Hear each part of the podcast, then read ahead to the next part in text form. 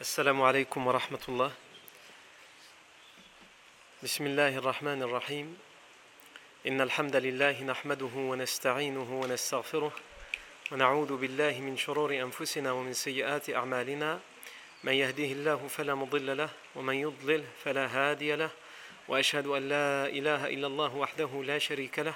وأشهد أن محمدا عبده ورسوله صلى الله عليه وآله وسلم. يا أيها الذين آمنوا اتقوا الله حق تقاته ولا تموتن إلا وأنتم مسلمون. يا أيها الناس اتقوا ربكم الذي خلقكم من نفس واحدة وخلق منها زوجها وبث منهما رجالا كثيرا ونساء واتقوا الله الذي تساءلون به والأرحام. إن الله كان عليكم رقيبا. يا أيها الذين آمنوا اتقوا الله وقولوا قولا سديدا. يصلح لكم أعمالكم ويغفر لكم ذنوبكم ومن يطع الله ورسوله فقد فاز فوزا عظيما. أما بعد فإن أصدق الحديث كتاب الله تعالى وخير الهدي هدي سيدنا محمد صلى الله عليه وسلم وشر الأمور محدثاتها وكل محدثة بدعة وكل بدعة ضلالة وكل ضلالة في النار. ثم أما بعد. La semaine dernière, on s'est arrêté à un événement qui n'a pas grand-chose à voir avec la biographie du prophète Mohammed parce que c'est un événement qui est arrivé pendant la Jahiliya, pendant la, la période anté-islamique, avant l'islam. Mais pourquoi on en est arrivé là? Parce qu'on parlait du verset, du premier verset du Coran qui a été révélé, qui permettait le combat pour défendre les opprimés.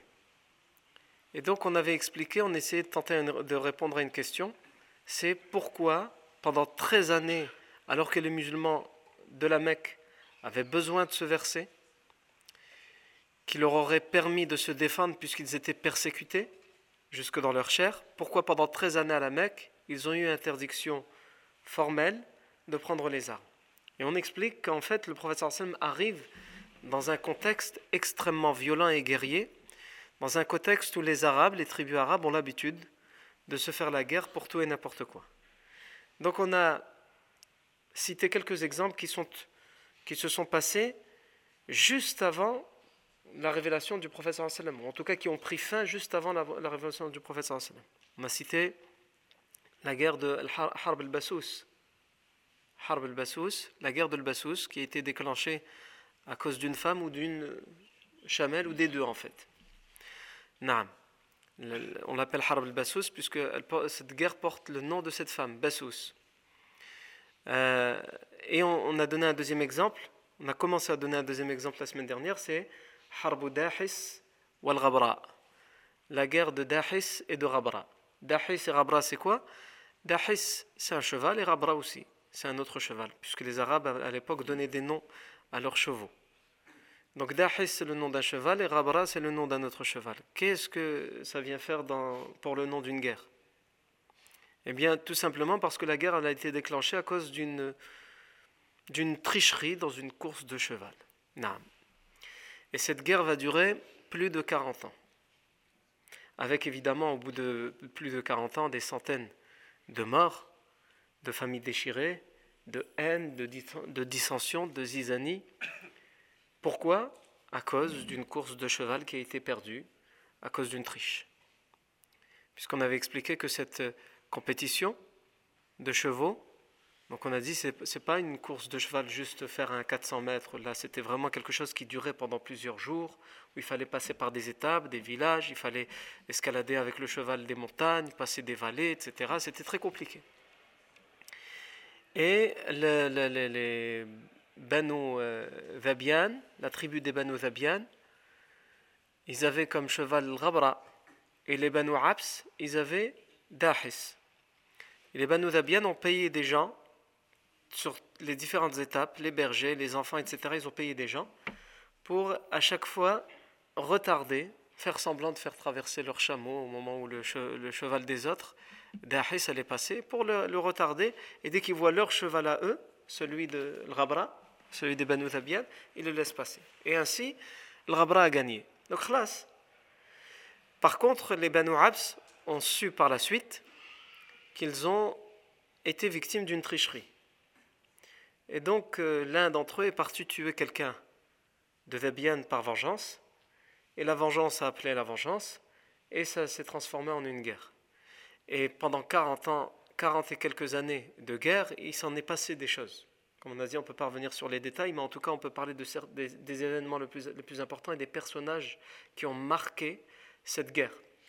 Et le personnage le plus important qui reste célèbre jusqu'à aujourd'hui, qui a marqué cette guerre, c'est Antarat ibn qui était un ancien esclave, puisque fils d'esclave, on en a parlé la semaine dernière, et qui va devenir un grand poète, alors que normalement, quand on est esclave, il est interdit de faire de la poésie, à l'époque chez les Jahilites, et lui, il va, entre guillemets, se rebeller contre les règles de l'époque jusqu'à ce qu'il réussira à obtenir sa liberté.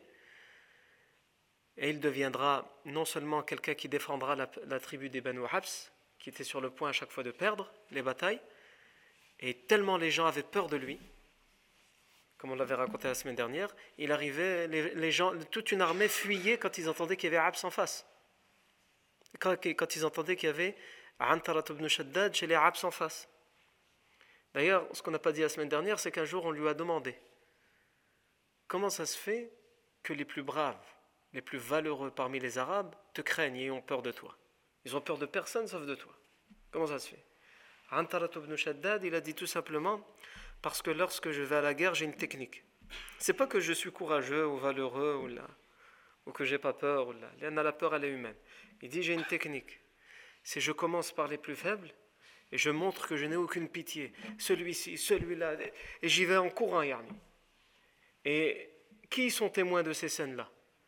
Ceux qui n'ont pas peur, les plus valeureux. Quand ils voient comment je suis avec les plus faibles, ça leur fait peur. Et moi, je le fais d'abord avec les plus faibles pour justement mettre la peur dans les, dans les plus forts. Et donc, ça, me permet, soit qu'ils deviennent hésitants, ils sont déstabilisés, donc je gagne la partie contre eux, soit ça leur fait gagner la peur et ils partent. Et comme le dira plus tard le professeur Salman, la guerre est tromperie. La guerre est une affaire de dupe, de tromperie. Il faut tromper l'adversaire, tromper l'ennemi, lui faire croire que alors que. Et ça, justement, on va le voir dans les différentes expéditions et guerres que, vont mener les musulmans. Antarat ibn Shaddad, comme on l'a dit la semaine dernière, était envahi par l'amour d'une femme, celle de Abla. Et cet amour-là aussi va le, va le conduire à faire toutes ces guerres, puisque à chaque fois on lui fera du chantage, aide-nous dans la guerre pour qu'on te laisse marier avec Abla. Et finalement, il ne se mariera jamais avec elle, mais il continuera toujours à faire la guerre. Liana, la passion qu'il a l'aveugle et lui fait croire qu'ils finiront par tenir leur promesse, mais ils ne la tiendront jamais. Comme il dit lui-même dans une de ses rimes qu'on a citées la semaine dernière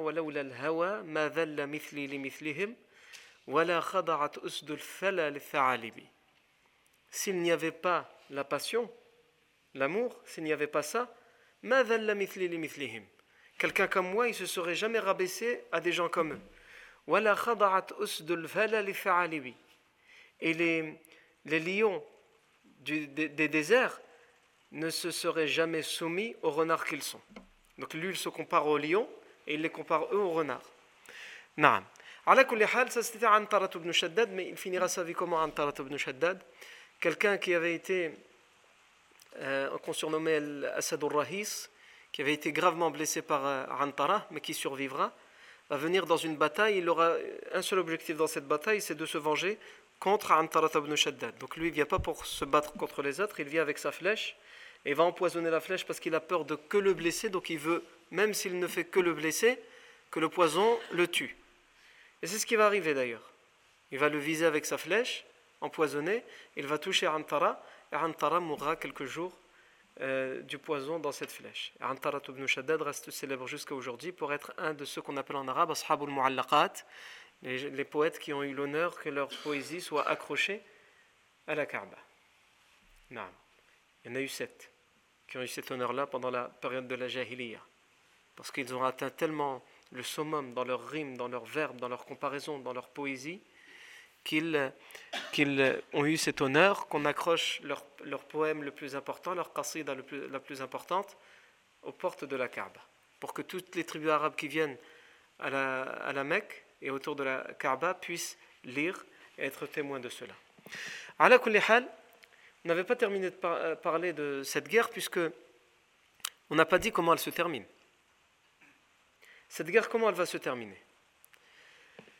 On a dit bien des guerres ont commencé à cause de vulgaires histoires, comme ici c'était juste une histoire de course de chevaux. La guerre de Basso, ça a commencé à cause d'une femme, ou aussi d'un animal, d'une chamelle. Mais chez les Jahilites, il y a les guerres qui prenaient fin et des grandes réconciliations qui avaient lieu, donc ça mettait fin aux guerres aussi, quelquefois, grâce aux femmes. Et ici, dans notre cas, la guerre de Dahis el-Rabra, ce sera grâce à une femme. En fait, quand vous, quand vous lisez les livres qui parlent d'histoire de la Jahiliya, tous vous diront, c'est grâce à deux hommes. C'est grâce à deux hommes qui sont partis et qui se sont chargés de payer tous les prix du sang pour qu'il n'y ait plus de vengeance entre les deux tribus.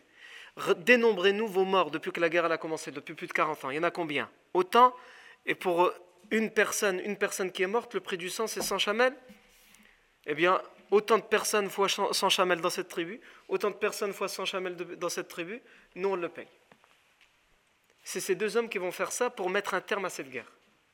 Le Harith ibn Auf et le Harim ibn Sinan.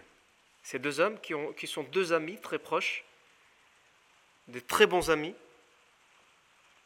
des meilleurs amis, comme on pourrait dire, Harith ibn euh, Auf et Harim ibn Sinan. Ils vont faire cela. Mais quand on creuse, mais qu'est-ce qui les a poussés à faire ça en fait? Donc tout le monde vous dit, tout le monde vous, tout le monde vous dira, c'est grâce, la guerre a pris fin grâce à Harith ibn Auf et Harim ibn Sinan. Mais quand on creuse, on se rend compte qu'en fait, on a oublié la principale instigatrice, c'est une femme qui se cache derrière ça. Non. Cette femme, c'est qui? C'est Bintu Aus ibn al-Harith, la fille de Aus ibn al-Harith. Aus ibn al-Harith, c'était un grand chef tribal, respecté dans toutes les tribus arabes. Quand on entendait le nom de Aus ibn al-Harith, les gens respectaient. Et c'était le cas aussi pour un des deux qui, vont qui va réconcilier entre les tribus des Arabes et des, des Bian, Harith ibn Auf, lui aussi, c'était quelqu'un de très respecté. Et les Arabes aimaient se vanter de ça. Moi, je suis connu partout. Et tout le monde me respecte et me craint. Ils aimaient se vanter de ça. ils aimaient non seulement s'en vanter, et tout ce qui était faisable pour le prouver, le démontrer, ils y allaient. C'est-à-dire à chaque fois, ils étaient, ils cherchaient le nouveau challenge, le nouveau défi par Al-Harith ibn Auf, et c'est comme ça que cette histoire de réconciliation va commencer. C'est que juste en fait, il veut se, vanter et démontrer qu'il est vraiment le meilleur parmi tous les Arabes. Donc il dit à son meilleur ami, Al-Harith ibn Auf, il dit à son meilleur ami Harim ibn Sinan, il lui dit Ne suis-je pas un notable et un leader parmi tous les leaders arabes? Et lui dit, son ami lui dit sans aucun doute Oui. Tu es quelqu'un de tu es au top, yani. Tu as atteint l'apogée, tu as atteint le, sommet. Il lui dit alors, honnêtement et sincèrement, réponds à cette question. Si je demande la fille de n'importe quelle personne dans toutes les tribus arabes, je la demande en mariage, est-ce que quelqu'un oserait me dire non? C'est quelqu'un tellement important que les gens, tout le monde rêverait qu'il vienne demander euh, sa fille en mariage. C'est ça qu'il veut dire. Il dit à ton avis, est-ce qu'il y aurait vraiment quelqu'un dans toutes les tribus arabes qui oserait me dire non? Il réfléchit, lui dit si on doit répondre sincèrement, je pense que oui, il y a un homme. Un homme, si tu lui demandes, jamais l'acceptera. Parce qu'il est aussi important que toi, et justement par fierté, il se dira jamais je te la donnerai à toi. Il dit c'est qui cet homme? Mais c'est justement celui dont on a parlé tout à l'heure. Le père de la fille qui va être à l'origine de la réconciliation le chef tribal qui s'appelle Aus ibn al-Harith ibn La'min al-Ta'i. Aus ibn al-Harith ibn La'min al-Ta'i. Il lui dit Aus ibn al-Harith ibn La'min al-Ta'i, je suis persuadé que si tu le demandes en mariage, tu demandes sa fille en mariage, s'il y en a un qui va te dire non, c'est lui. Le connaissant, impossible qu'il accepte. Ah ouais? Allez, prends ton cheval, on y va, on va voir ça. Il part demander une fille en mariage, pas parce qu'il s'est dit, tiens, il faut que je me marie, il faut que je cherche une, femme, j'ai besoin d'une femme, juste pour démontrer qu'on ne peut pas lui dire non. Donc il lui dit, allez, prends ton cheval et je vais te montrer que c'est faux. Et donc ils, partent. Et ils arrivent jusque les demeures de Aus ibn al-Harith ibn La'min al-Ta'i. Et il se trouve qu'il est devant la maison, assis, et il les voit arriver. Aus ibn al-Harith connaît cet homme important, Harith ibn Auf, et son ami, Harim ibn Sinan. Donc il leur dit Il n'a jamais eu leur visite. Qu'est-ce qui vous amène? Et ils sont encore sur les chevaux. Et sans introduction, parce qu'il est sûr de lui, Harith ibn Auf, il lui dit Je suis venu faire une demande en mariage. Sous-entendu, je suis venu demander en mariage ta fille. Il lui répond Lestahunak. Tu n'es pas encore arrivé à ça. Tu n'es pas encore arrivé à ce niveau-là. Toi, demander ma fille, ma fille en mariage. Tu n'as pas encore atteint ce niveau. L'autre, le Harith ibn Auf, il ne s'est pas énervé. Les Anna sont plats Jusque-là, comme dirait l'autre, il marche à merveille. Il a dit non, c'est ce qui était prévu. Mais c'est la suite qui va se passer, qui a prévu. Il dit à son ami Harim ibn Sinan, il ne veut pas, repartons. Et je lui dis, bah, c'est ce que je t'avais dit, repartons, Zid. Ils repartent. Et cette scène s'est passée sous les yeux de qui? De l'épouse de cet homme. Il faut savoir que ces gens comme on l'a déjà expliqué plusieurs fois, dans la Jahiliya, c'était des gens qui étaient très hospitaliers, qui étaient très généreux. Dès qu'ils avaient un visiteur, c'était une honte pour eux que de le laisser passer le terrain, s'il était en voyage ou quoi. Arrête-toi d'abord chez moi, tu as trois jours chez moi. Tu manges, tu bois, etc. Non. Ils utilisaient beaucoup cette histoire de trois jours. Et c'est resté dans l'islam. On dit le, droit de l'hospitalité, c'est trois jours trois jours. Après, au bout de trois jours, il faut lui dire Il faut y aller maintenant, on va pas rester là jusque, hein, jusqu'à éternisation. Mais pendant les trois premiers jours, euh, tu ne peux rien dire. Il est le bienvenu. On le verra aussi, par exemple, quand on va faire la bataille de Badr, que les idolâtres ils vont faire répandre dans toutes les tribus arabes. Nous allons à Badr pour, éliminer l'islam, pour éliminer le prophète Mohammed et tous ses compagnons, et nous y resterons trois jours. Ils vont chez eux, Al-Madina, du côté de Badr, et on va y rester trois jours. Ces trois jours, comme on a dit, ça revient toujours dans ces histoires d'hospitalité. On va y rester trois jours et on va y égorger les, les chamelles et on va y faire couler le, vin à flot, dira Abu Jahl, et on va ramener avec nous nos danseuses qui danseront là-bas pendant trois jours pour que tout le monde en entende parler. Mais on verra quand on racontera ce qui va se passer pour Abu Jahl je reviens à notre, à notre demandeur euh, en mariage, le Harith ibn Auf. Il dit à Harim ibn Sinan, on retourne. Mais je te l'avais dit, on retourne. C'est pas encore fini, on ne sait pas encore. Mais si, il t'a dit non. Je te dis, scout et tu vas voir. L'autre, il retourne et est en colère et il rentre chez lui. Il n'y a pas il vient me demander ma fille en mariage. C'est qui lui pour demander ma fille en mariage? Donc il rentre chez lui et sa femme, elle lui dit Qu'est-ce qui t'arrive? Et elle, était, elle a été témoin de la scène, même si elle n'a pas entendu. Elle a vu un homme, deux hommes sur euh, des chevaux, qui arrivent. Lui, il les accueille en leur parlant. Ça a duré quelques instants. Eux, ils repartent. Et pour elle, c'est inacceptable.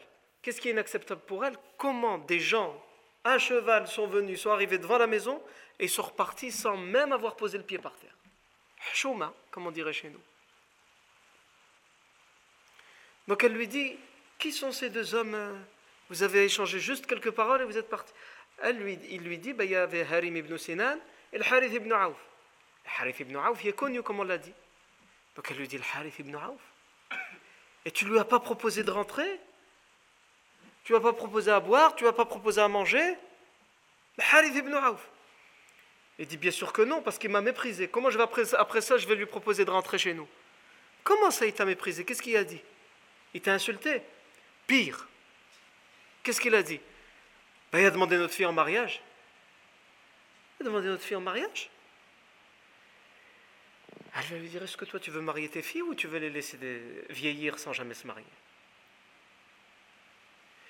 Le Harith ibn Auf est venu te demander ta fille en mariage, t'as refusé. Qui après lui tu vas accepter si lui tu le refuses? Et là, il, commence à prendre conscience. C'est vrai, qu'est-ce que les gens vont dire? Le Harith ibn Auf est venu demander en mariage sa fille.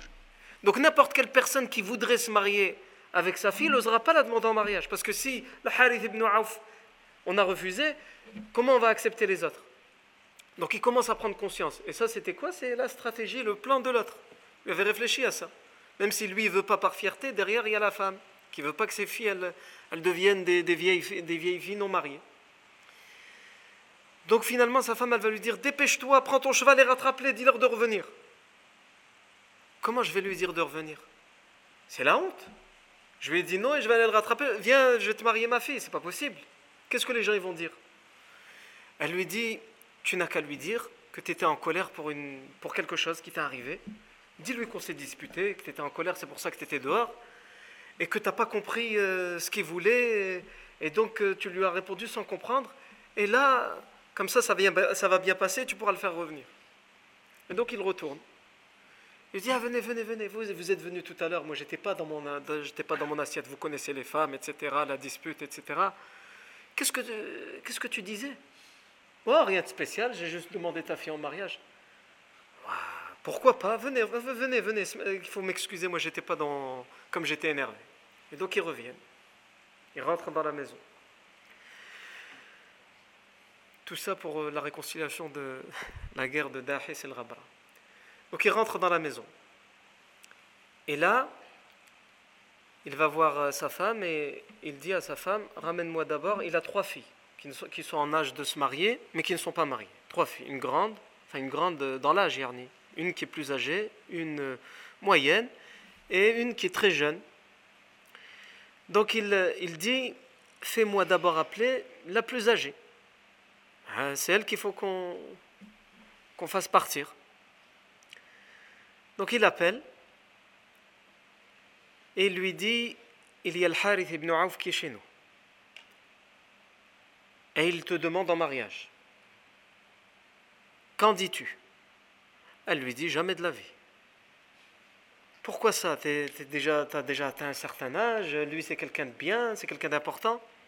Elle va lui dire Inna fi khuluqihi rada'a, wa fi lisanihi hidda, wa la ana bibnati ammihi fayar'a haqqi, wa la huwa bijarin laka fayastahyi mink, fa inni akrahu an yara minni shay'an فإني أخاف أن يرى مني شيئا يكرهه فيطلقني فتكون سبة عليك Ça veut dire quoi Elle lui explique yani, ses arguments. C'est des arguments recevables. Elle dit c'est quelqu'un qui est connu pour avoir un mauvais comportement. C'est vrai que c'est quelqu'un d'important, etc. Mais quand on entend de ce, qu'il fait, c'est un mauvais comportement. Donc je ne veux, pas, je veux pas me marier avec quelqu'un qui a un mauvais comportement. Et il est connu pour mal parler. Il est brut, brut quand il parle. Il ne fait pas attention. Et je ne veux pas avoir un mari comme ça qui parle mal. C'est moi qui va vivre avec lui tous les jours. Et je ne suis pas sa cousine, puisqu'avant les gens ils se mariaient entre cousins, entre proches. Donc il dit, je ne suis pas sa cousine parce que même s'il a un mauvais comportement et qu'il parle mal, je pourrais me dire, si je suis sa cousine, au moins, il est obligé de respecter mes droits parce que je suis sa cousine. Je ne suis pas sa cousine, donc euh, il aura aucun égard, aucun respect pour moi. Et il n'est pas ton voisin, il n'habite pas à côté de chez nous, il habite loin. Si au moins c'était ton voisin, il ne pourrait pas trop me faire de mal parce qu'il va se dire, euh, son père il habite juste à côté. On va avoir des problèmes avec son père. Je suis obligé de la respecter juste pour respecter son père, même si elle me, elle me prend la tête. Donc là, tu vois tous les arguments, elle réfléchit. Et ça, on voit comment aussi l'intelligence de, des gens d'avant. Même pour le mariage. Le mariage, ce n'était pas une affaire de Ah, il a des beaux yeux, vas-y, j'y vais, je cours. c'est quelqu'un qui va me respecter, qui va me donner mes droits.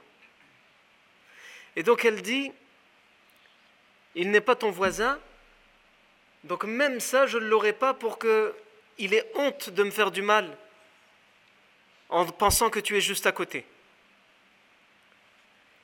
Et en plus, moi aussi, je ne me laisserai pas faire, et donc il risque de voir en moi quelque chose qui va le détester, et il va me divorcer. Et là, ça va être une mauvaise conséquence pour toi, et les gens, ils diront, le Harif ibn Aouf, il a divorcé la fille d'un tel. Et ce sera une insulte pour toi. Même si moi je refais ma vie, ce sera toi que les gens ils vont insulter. C'est la fille d'un tel, il l'a il jeté khlas. Alors que le Harith ibn Aouf, c'est quelqu'un de bien, c'est quelqu'un d'important. Son père, va lui dire khlas appelle ta, ton autre sœur, celle qui est un peu plus jeune qu'elle. Elle va arriver et elle va lui proposer la même chose. Et elle va dire exactement la même chose que sa grande sœur. Elle va dire Je pense comme elle. Je ne peux pas me marier avec lui. Parce qu'on n'est ni cousin, ni ceci, en plus il a un mauvais comportement, etc. Elle va dire exactement la même chose. Khlas, il reste un troisième joker, c'est la plus jeune. Donc il va faire appeler la plus jeune, qui était normalement pas forcément en âge de se marier. En tout cas, elle avait encore le temps. Donc il l'appelle. Et lui dit Le Harith ibn est chez nous. Et il demande en mariage une de mes filles. Qu'en dis-tu? Tes deux sœurs ne veulent pas. Elle dit, elle lui répond Anta C'est-à-dire à toi de voir. C'était une façon timide et pudique de dire d'accord, pas de problème. À toi de voir, c'est toi qui commandes. Naam. Il va lui dire comment ça se fait toi tu, acceptes alors que tu es la plus jeune? Et ta grande sœur et l'autre ils m'ont dit ils ont des bons arguments. Ils m'ont dit voilà pourquoi on veut pas voilà pourquoi on veut pas voilà pourquoi on veut pas. L'aîné veut voir est-ce que ça fait vraiment elle est aussi intelligente que les autres ou pas et elle va montrer aussi son intelligence dans sa réponse. Les autres elles sont intelligentes et elles l'ont montré dans leur refus et elle elle est intelligente et elle va le montrer dans son acceptation dans son accord. Elle va dire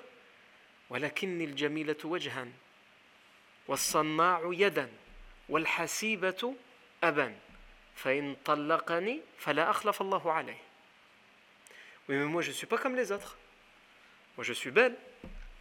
Ça c'est la première chose. La deuxième chose, je, fais, je sais utiliser mes mains. Mais je sais m'occuper du foyer, m'occuper des bêtes, des troupeaux, ce que mes deux autres sœurs ne savent pas aussi bien faire que moi. Donc elle, elle dit ça parce qu'elle voit que il aura des raisons de leur en vouloir.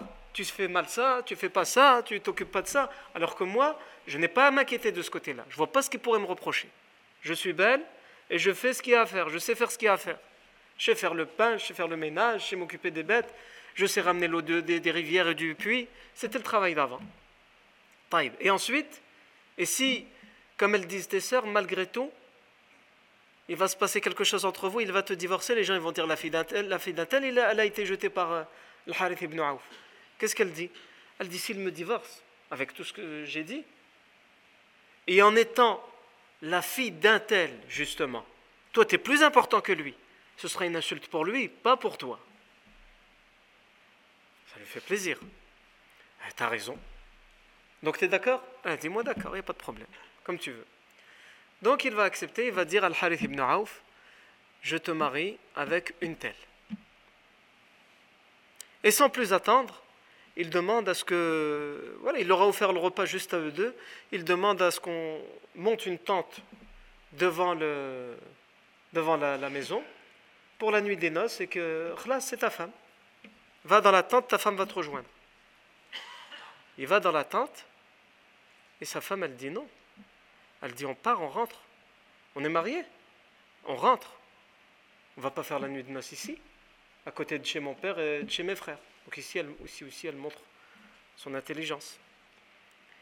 Et donc le Harith ibn Aouf et Harim ibn Sinan y partent. Et en chemin, il s'arrête.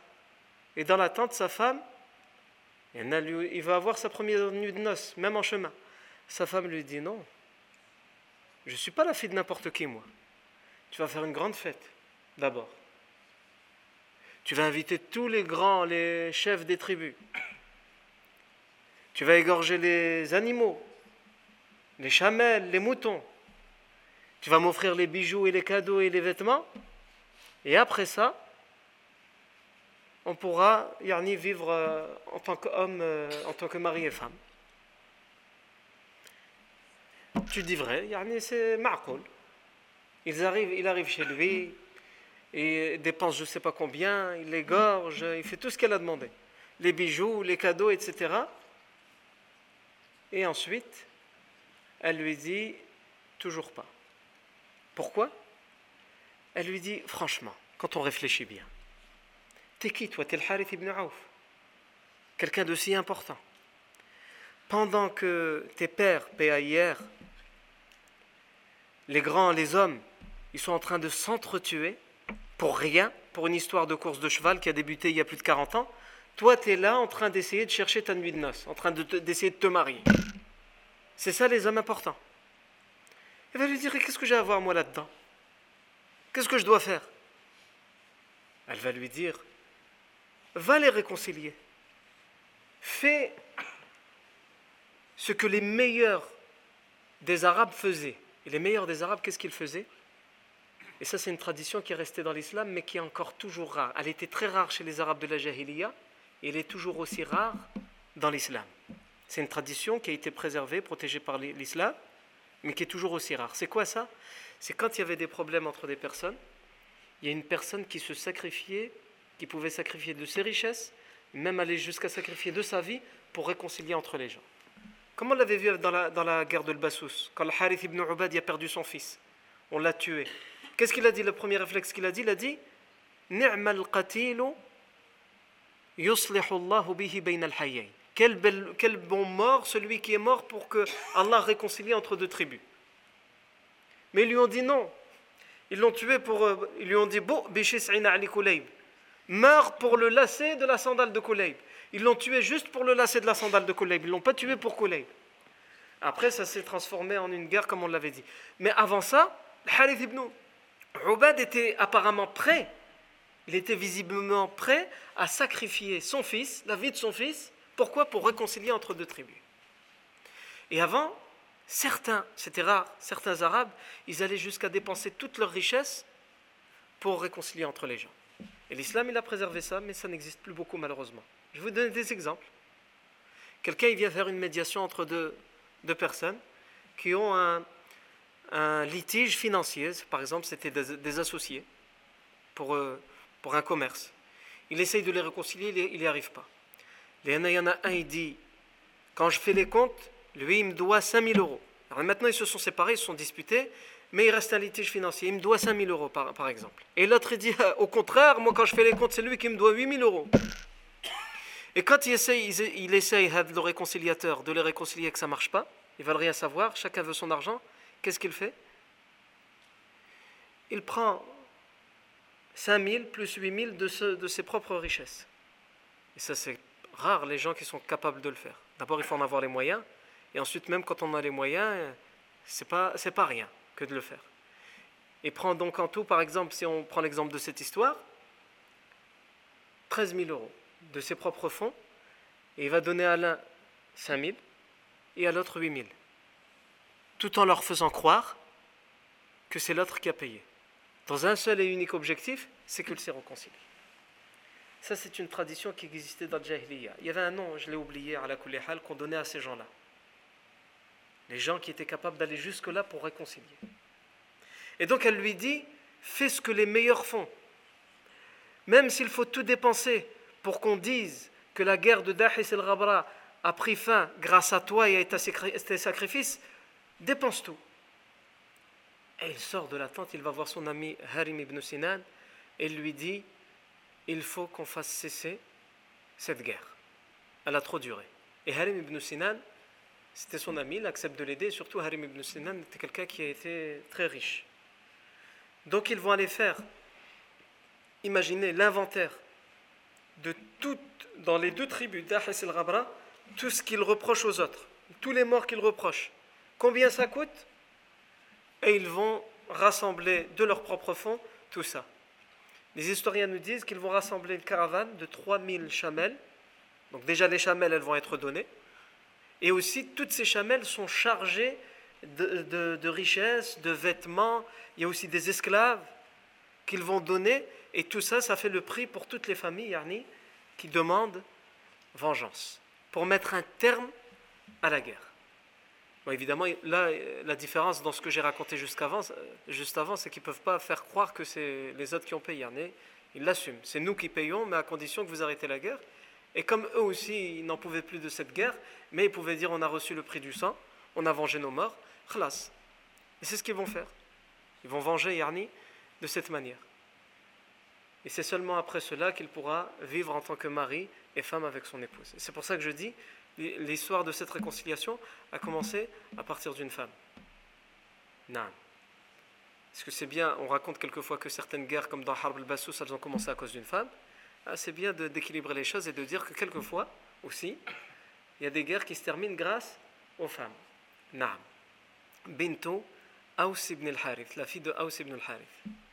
À cette période-là vivait aussi un grand poète, j'y ai fait brièvement allusion la semaine dernière, qui s'appelait Zuhair ibn Abi Sulma.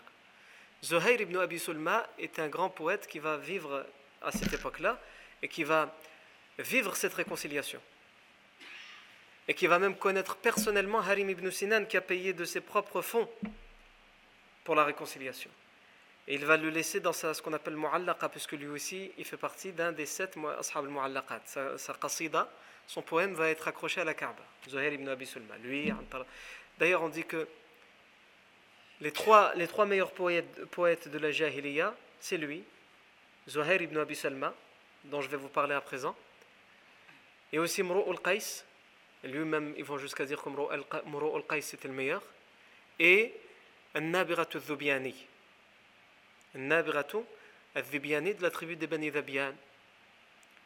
Mro al-Qais, donc on a dit Zuhair ibn Abi Salma dont je vais parler, Mro al-Qais et Nabiratu al-Dhubiani. Mro al-Qais, c'était un grand poète et le fils d'un chef de tribu. Mro al-Qais, il va aller jusqu'à rencontrer l'empereur romain de l'époque, César. Le César de l'époque, l'empereur romain de l'époque, il va le rencontrer. Pourquoi? Parce que son père va être tué dans une guerre tribale. Je vais pas passer les détails, sinon là on va recommencer une autre parenthèse, on n'aura pas fini. Mohim, son père va être, euh, euh, tué et il va aller demander de l'aide de l'empereur romain pour la vengeance. Mais pendant qu'il se trouve chez l'empereur romain, il va, rencontrer, il va croiser la fille de, l'empereur. Et il va y avoir des échanges entre eux. Et donc l'empereur romain accepte de lui donner son aide, mais quand il va partir, certaines personnes de sa cour vont lui dire, pendant qu'il était là, ton, sous ton toit, il a osé discuter avec ta fille et lui faire des avances. Et ça, c'est inacceptable évidemment pour l'empereur romain. Donc il va lui envoyer un cavalier en lui disant j'ai oublié de te donner un cadeau, tu es venu, on t'a laissé partir sans rien, et va lui envoyer un vêtement. Et en fait, c'est un vêtement qu'il a empoisonné. S'il porte ce vêtement, sa peau tombe malade et jusqu'à ce que mort s'en suive. Et il va recevoir ce, ce présent, al Qais, dans la région de Ankara, la ville d'Ankara, en Turquie actuelle.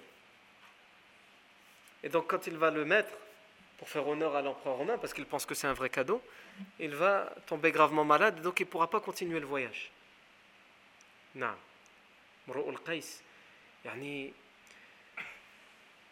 Les rimes les plus importantes, en tout cas celles qui sont le plus répétées, qu'on cite le plus avec Mru'ul Qais, c'est celles dans lesquelles il a dit وبكى صاحبي لما رأى الدرب دونه وأيقن أن لاحقان بقيصر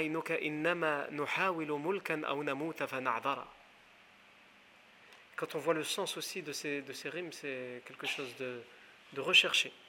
Et quelque chose qu'on peut utiliser nous dans la vie de tous les jours, pour tout ce qu'on fait.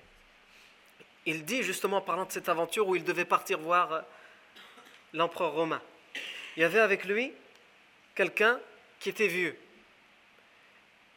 Et il va dire, Wabaka sahibi, mon compagnon de route, il s'est mis à pleurer. Et mon compagnon de route, il s'est mis à pleurer quand il a vu que c'était encore loin. On avait dépassé les, tribus arabes et on continuait à voyager. On n'est pas encore arrivé à Byzance. C'est encore loin. Et qu'il a vu que nous étions déterminés, que nous devions arriver jusque l'empereur. Comment on va faire? Lui, il se disait vieux, donc il se dit on va arriver jusque là-bas, on va revenir vivant. Il, perdait espoir avec et il s'est mis à pleurer. Et il le raconte dans ses rimes. Et pourquoi c'est intéressant pour nous? C'est ce qu'il dit juste après.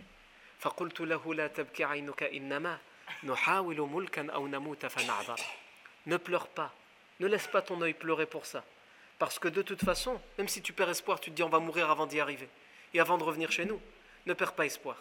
Parce que de toute façon, nous essayons en faisant ce qu'on fait de retrouver notre royaume, puisque la tribu adverse, ils avaient tué son père qui était chef de tribu, et donc ils avaient pris sa place. Donc il dit on fait, ça pour reprendre le royaume. Ou nous mourrons, comme tu, le, penses, avant d'y arriver, d'obtenir ce qu'on veut, mais on aura notre excuse, parce qu'on aura essayé. On sera mort en ayant essayé. Et nous, les musulmans, on a besoin de, de, de, de cette rime aujourd'hui. Et on en a beaucoup de projets, beaucoup de défis devant nous. Mais à chaque fois qu'on a un projet, comme on voit que c'est quelque chose de trop grand, quelque chose, si on veut voir le résultat, il faudrait qu'on ait trois ou quatre vies. Alors on baisse les bras et on préfère faire quelque chose de tout petit, dont on va voir le résultat là tout de suite. les musulmans, ils doivent prendre exemple même de ces Arabes de la Jahiliya, de, de al-Qais qui dit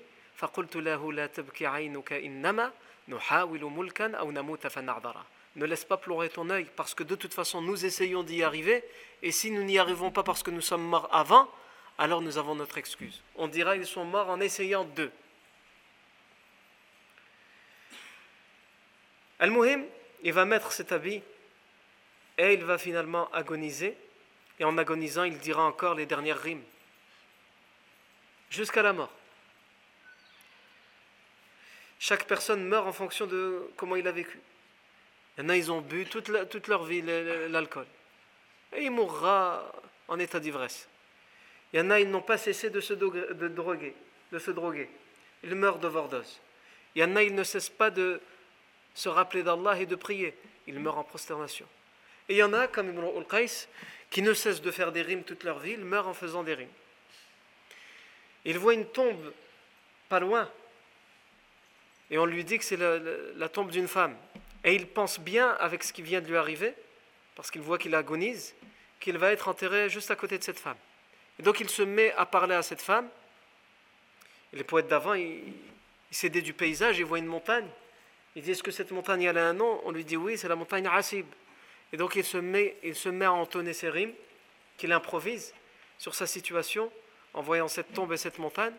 Et il dit أجارتنا إن المزار قريب إني مقيم ما أقام عسيب أجارتنا إن غريبان ها هنا وكل غريب للغريب قريب أجارتنا il l'appelle elle aux voisines il pense que ça va être sa voisine maintenant pour l'éternité alors qu'il ne la connaît pas il ne sait pas d'où elle vient c'est une étrangère pour lui il dit aux voisines أجارتنا إن المزار قريب celui qu'on visite est finalement quelqu'un de proche.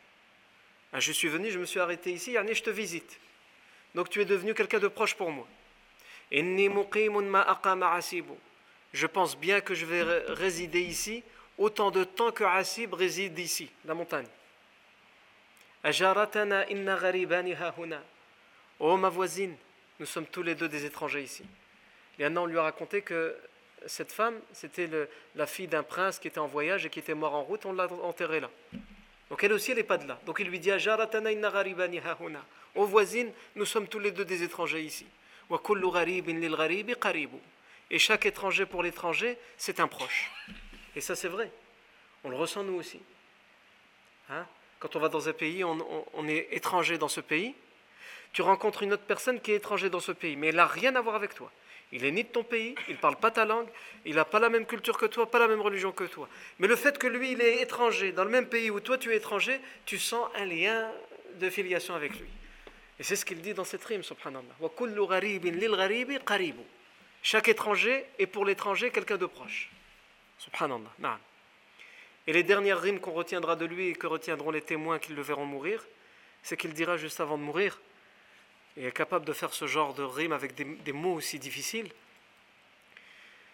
وكم وكم جفنة مثعنجرة وكم جفنة مثعنجرة وطعنة مسحنفرة وخطبة مستحضرة وقصيدة محبرة تدفن غدا بأنقرة Vas-y pour le comprendre et vas-y pour le retenir. وكم جفنة مثعنجرة Et combien de poignées qui ont été denses, immenses. En fait, il résume sa vie quand il dit ça. C'était quelqu'un de généreux. Et en donnant un peu de ce qu'il avait, il nourrissait des dizaines et des dizaines de personnes. C'est ça qu'il veut dire. Il veut dire que lui, avec un peu, il nourrissait et contentait plein de gens. Combien de poignées ont été immenses et abondantes Et combien de coups d'épée ont été très rapides, très précipités. Mushanfira, c'est pour dire tout de suite, il a rentré son épée, il l'a ressorti et la personne elle tombe. Il avait l'art de la guerre, yani. il savait faire l'art de la guerre.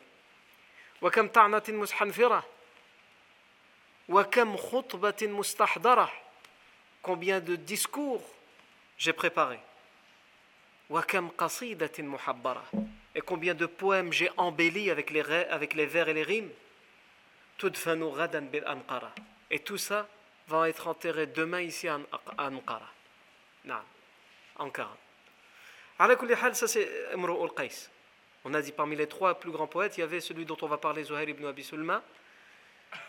Le al-Qais et Nabirat al-Dhubiani. Je ne vais pas rentrer chez Nabirat al-Dhubiani parce que si on rentre chez lui, il va nous faire asseoir et on va discuter pendant je ne sais pas combien de temps sur lui. Donc, euh, un autre jour, Inch'Allah, on aura probablement l'occasion d'ouvrir une parenthèse sur Nabirat al-Dhubiani. Je termine avec Zuhair ibn Abi Sulma, qui a vécu la réconciliation des Banu Hafs et des Banu Dhabian. Il va le laisser dans sa mu'allaqa.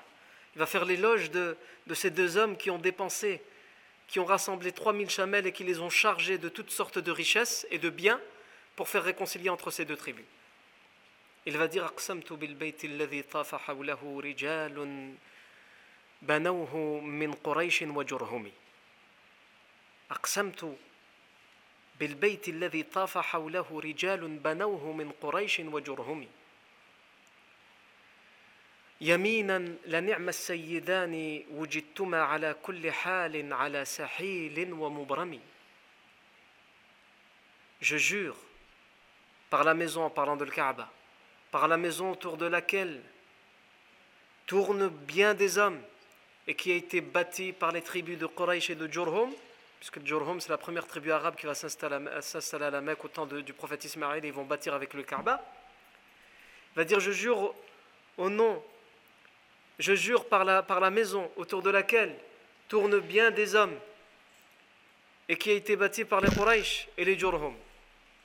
يمينا لنعم السيدان وجدتما على كل حال على سحيل ومبرم je jure du plus grand des serments qu'ils sont les meilleurs des deux hommes. En parlant de Harith ibn Auf et de Harim ibn Sinan qui ont contribué avec leur argent à réconcilier entre les Banu Dhibian et les Banu Abs quels sont les deux meilleurs hommes qu'on ait pu connaître La ni'ma sayyidani wujidtuma. Quels meilleurs hommes que vous êtes? Ala kulli hal. Min sahilin wa mubrami. Dans toutes les situations. Min sahil wa mubrami. Ici, on veut rentrer pour bien expliquer, même si c'est compliqué, c'est de la poésie. As-sahil, c'est l'habit ou la laine qui n'est pas, euh, qui n'est pas tissée. Alors que le mubram, c'est ce qui est fermement attaché et tissé. Et donc quand il dit vous êtes les meilleurs des hommes, quelles que soient les situations, que ce soit tissé ou non tissé, c'est pour dire quelle que soit la situation. Que vous ayez ou que vous n'ayez pas, vous êtes les meilleurs des hommes. أدركتما السلم واسعا بمعروف ومال بمال ومعروف من القول نسلم تسلمي vous avez fait en sorte de réconcilier entre les gens de la plus grande des réconciliations, avec l'argent et les paroles, les bonnes paroles, les paroles de, bienfaisance. C'est ce qui a amené la paix et le salut. Non. Pour terminer avec Zuhair ibn Abi Sulma, Zuhair ibn Abi Sulma, il a fait ses, rimes à propos de Harim ibn Sinan et de Harif ibn Auf. Quand Harim ibn Sinan va entendre ces rimes, qu'est-ce qu'il va faire? Il va venir voir Zohar ibn Abi Sulma et il va lui donner de l'argent. On a dit c'est quelqu'un de très riche. Il a rassemblé 3000 chamels. Et il en a encore. Donc il vient et lui donne une grande récompense. Une récompense qu'il n'a jamais reçue pour ses poèmes, Zohar ibn Abi Sulma. Quand il reçoit cette récompense, qu'est-ce qu'il fait, Zohar ibn Abi Sulma? Il refait un autre poème. Mais cette fois que pour lui, où il lui fait ses éloges. Et qu'est-ce qu'il fait Harim ibn Sinan? Il revient pour, pour le récompenser encore une fois. Non. Et là, Harim ibn Sinan, il va non seulement le récompenser, et il va jurer. Attention, les Arabes, quand ils jurent, on a déjà vu ce que ça a apporté. L'autre qui a dit Je jure que j'arrêterai pas de les tuer jusqu'à ce que la terre me supplie. Et il a fallu que la terre le supplie pour qu'il arrête. Vous vous rappelez de cette histoire avec euh, Al-Harith ibn Ubad? Quand il a dit euh, Wallahi Je ne cesserai de les, combattre jusqu'à ce que la terre me supplie d'arrêter. Et ils ont fait ça. Ils ont caché un homme dans la terre pour qu'il le supplie, pour lui faire croire que c'est la terre qui parlait. Donc lui, il jure quoi? La Harim ibn Sinan, il dit Je jure qu'à chaque fois que Zohar ibn Sulaim me saluera, Zohar ibn Abi me saluera, ou demandera de mes nouvelles, je lui, lui, donne une grande récompense. Et donc là, ça a mis Zohar ibn Abi Sulma dans une situation très difficile. C'était compliqué à gérer. Pourquoi? En a, À chaque fois qu'il y avait un groupe d'hommes, il voyait les gens, il leur disait bonjour, comme les, jahili, ils disaient bonjour comment? Ils disaient im sabahan, quand ils s'adressaient à une personne, im sabahan. Si on veut traduire, ça veut dire bon matin. Non.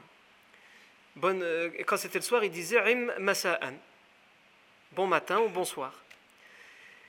Et donc, quand il voyait des, gens, quand il le voyait, il va lui dire, c'est la politesse, il va lui dire im sabahan. Attends. Quelquefois, c'est l'esclave qui avait à côté, on raconte. Il y avait un esclave à côté. Toi, t'es libre. je te donne à, à Zuhair ibn Abi Sulma. Ou alors c'était de l'argent. Il y en a, juré, khlas. Et eux, quand ils juraient, ils allaient jusqu'au bout.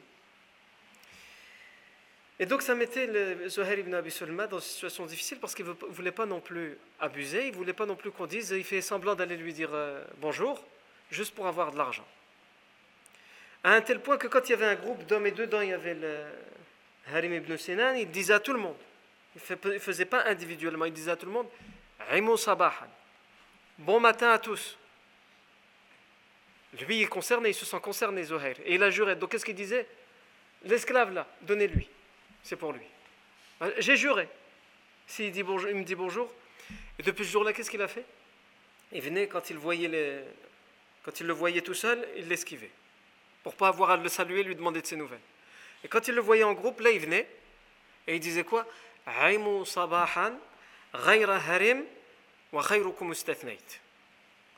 Bon matin à tous, sauf Harim, et sachez que c'est le meilleur d'entre vous que j'ai mis de côté. Quand on dit sauf un tel, ça veut dire on l'aime pas normalement. Mais lui, il précise. Bonjour à tous, sauf Harim, mais c'est le meilleur d'entre vous que je mets de côté. Que je. J'ai mes raisons pour pas que le mettre dans une situation, il est obligé de me donner de l'argent. Ça, c'est ce qui s'est passé entre Zohair ibn Abi Sulma et euh, Harim ibn Sinan. Mais tout ça, c'était pour, pour, dire quoi? Pour dire que les guerres dans la Jahiliya étaient des guerres qui pouvaient durer des décennies et qui commençaient d'absolument rien du tout. Et l'islam et les musulmans arrivent dans un contexte comme celui-ci. C'est pour cela, entre autres, notamment, que pendant 13 années à la Mecque, il a été formellement interdit aux musulmans de prendre les armes. Les étaient déjà trop habitués à ça. Ils avaient trop soif de guerre, donc il fallait les habituer à d'abord détester la guerre. Pour que lorsqu'ils utilisent la guerre, ils ne l'utilisent qu'en la détestant et qu'en étant la dernière des solutions. Et donc ce verset qui a été révélé pendant la première année de Médine, qui permet de prendre les armes pour se défendre, il va être révélé. Et qu'est-ce qui va se passer juste après la révélation de ce verset? Quelles premières décisions vont être prises par le prophète Mohammed Ça, c'est ce que nous verrons la fois prochaine. Bidnillahi wa ta'ala. Barakallahu votre attention.